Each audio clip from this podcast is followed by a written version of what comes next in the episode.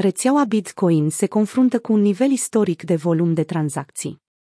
Rețeaua Bitcoin se confruntă cu o backlog de tranzacții și comisioane mai mari datorită unei creșteri pe BRC20 de mintării de memcoin ori pe blockchain-ul Bitcoin. Axel Adler-Geer, un analist de la CryptoQuant, explică că BRC20 nu utilizează smart contracte și operează doar cu portofele care susțin blockchain-ul Bitcoin, ceea ce duce la o creștere a cererii de spațiu de bloc. În consecință, comisionul mediu per tranzacție a crescut foarte mult, ajungând la peste 16 dolari și un maxim de 29 dolari pe 9 mai.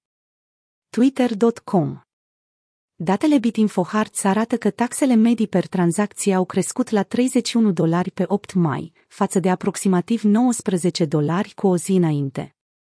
Într-un eveniment remarcabil pe 8 mai, totalul taxelor per bloc a depășit temporar recompensa de subvenționare a blocului de 6,25 Bitcoin, un fenomen care nu a mai fost văzut din 2017. Pe 9 mai a avut loc un alt moment istoric, când BitInfoHearts a documentat un nou maxim pe media de 7 zile pentru numărul de tranzacții Bitcoin, ajungând la un maxim de 534.000. Twitter.com Cu toate acestea, aceste cifre pot fi mai mari decât cele înregistrate, cu BitInfoHearts raportând două vârfuri de peste 600.000 de tranzacții zilnice în această lună folosind valori brute.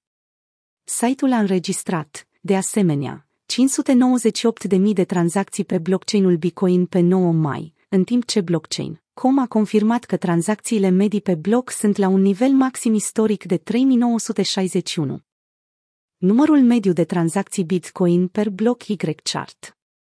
Cu un număr mare de tranzacții, o backlog de 400.000 de tranzacții neconfirmate păstrează prețurile tranzacțiilor la un nivel ridicat. Pe 9 mai, capitalizarea totală de piață a tokenurilor BRC20 a depășit 1 miliard de dolari. Creșterea mintării monedelor memcoin a cauzat îngrijorare printre developerii Bitcoin, care iau în considerare să ia măsuri împotriva tokenurilor BRC20 ordinals, pe care le consideră spam de rețea.